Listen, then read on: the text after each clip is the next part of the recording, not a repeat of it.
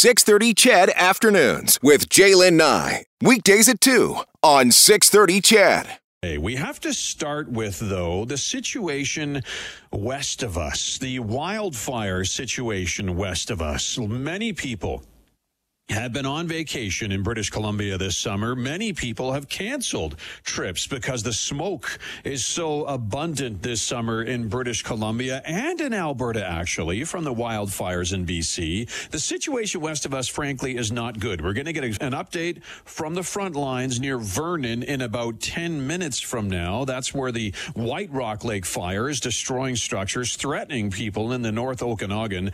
This year is a terrible year for wildfires wildfires in British Columbia. And this summer, sadly, is like many summers recently with wildfires in the BC interior destroying homes and sending smoke far across the prairies. But what's really going on? Is this just a natural cycle in nature or is this how climate change is manifesting itself in this part of North America? For perspective, we welcome Dr. Rebecca Saari to the drive this afternoon. Dr. Saari is an assistant professor of civil and environmental engineering out of the University of Waterloo. Dr. Saari studies the consequences of climate change and the consequences of climate policy on human health and the environment. And Dr. Saari, th- thank you for joining us this afternoon.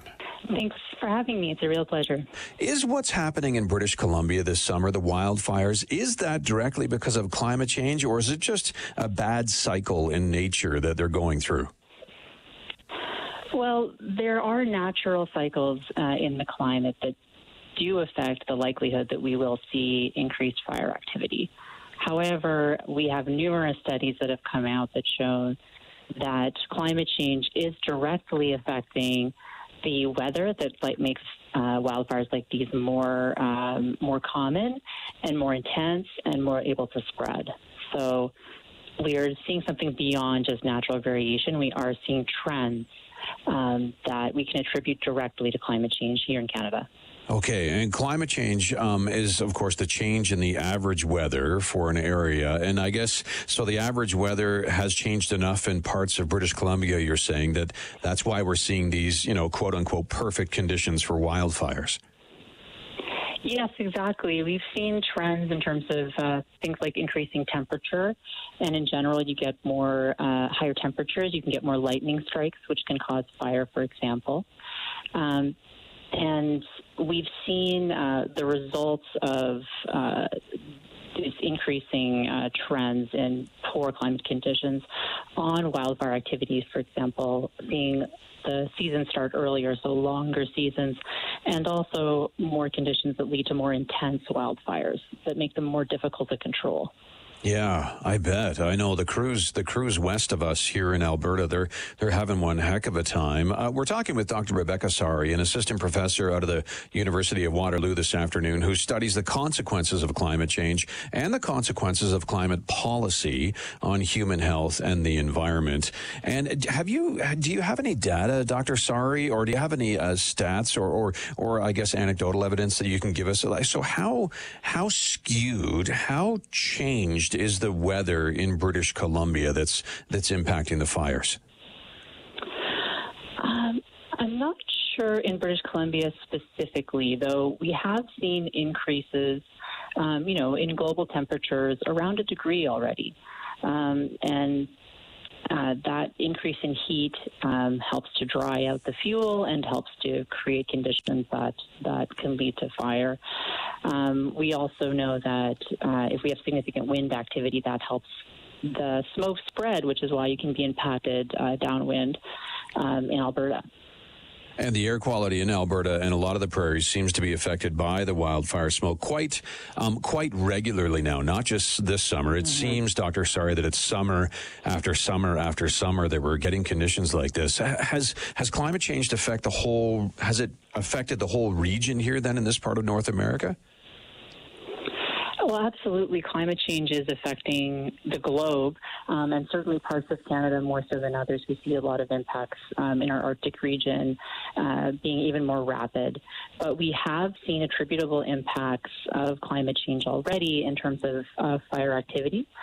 And we expect to see that to continue um, to worsen, possibly doubling or tripling um, the number of days that where we see uh, wildfire activity and increasing the intensity. Um, that doesn't affect all of Canada equally, however. Uh, most of it we expect to see in uh, the northern boreal forests and, and, eastern Canada. So that would be in British Columbia and uh, and northern Alberta is where it would affect your region uh, most specifically.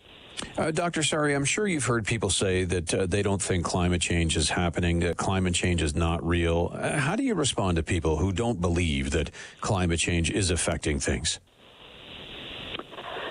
Well, I think we have a variety of different types of evidence, all sorts of different types of evidence um, going back millennia. And the fact is, we can't explain what we're seeing without uh, uh, including human based activity. I think at this point, the evidence um, is incontrovertible that it's human based emissions of greenhouse gases and other, other climate forcing pollutants are the vast majority of uh, the effect that we're seeing on the climate. I think at this point, um, it, it's hard to point to any other potential explanation. And when it comes uh, to climate policy, um, uh, what do you think can be done to uh, help the situation uh, in British Columbia, but also in you know this part of North America? Absolutely. Um, f- climate change is a global issue, so it really takes action on all levels. So regionally, you know, locally, nationally, internationally, we all have to work together to try to reduce the emissions that cause climate change.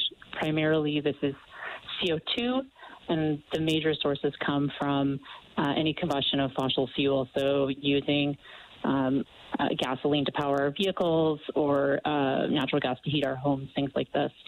So the in terms of specific policies, anything that will incentivize us away from uh, this type of fossil fuel burning to a more net zero carbon economy uh, would help uh, get us there and avoid some of these worst impacts of, of climate change on wildfires. Dr. Saari, thank you for your input today and your perspective. I appreciate it. Thanks for being here. It's been my pleasure. Thanks so much. There you go, Dr. Rebecca Saari out of the University of Waterloo. Dr. Saari is an assistant professor. She studies the consequences of climate change and the consequences of climate policy on human health and the environment. And just um, some st- stats to kind of pass your way. This is as of this morning. The BC Wildfire Service says there are 270 wildfires currently burning in all of the corners of that province west of us. Uh, there, there, the fire season. Uh, you heard Dr. Saari talking about seasons starting earlier because of what's going on with the change in the weather patterns.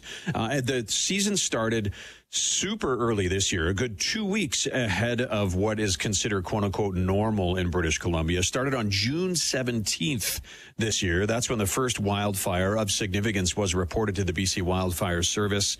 And of course, it still continues to this day, and they expect it to last longer as well as the the change in the average weather patterns kind of dries things out and makes things extra ripe for wildfires to be sparked when you do get lightning strikes and that type of thing. So yeah, 270 wildfires burning across British Columbia right now. As I mentioned, in a few minutes from now, uh, we are going to get an update on the wildfire situation, specifically from outside of Vernon, Vernon in the North Okanagan, and that's where Dallas Flexhaug. She's of course a, a reporter anchor with a global global news in this province. She's covering the wildfire situation for Global News. We're going to check in with her for a Frontlines Frontlines report as to what the situation is regarding the White Rock Lake fire, which already has damaged dozens and dozens of buildings. We'll get Canada may be known for its landscapes and friendly people, but beneath the surface lies a darker side of crime, history, and the paranormal. Since 2017, the award winning Dark Poutine podcast has explored the shadowy corners of the Great White North and beyond, delivering chilling tales from a uniquely Canadian perspective.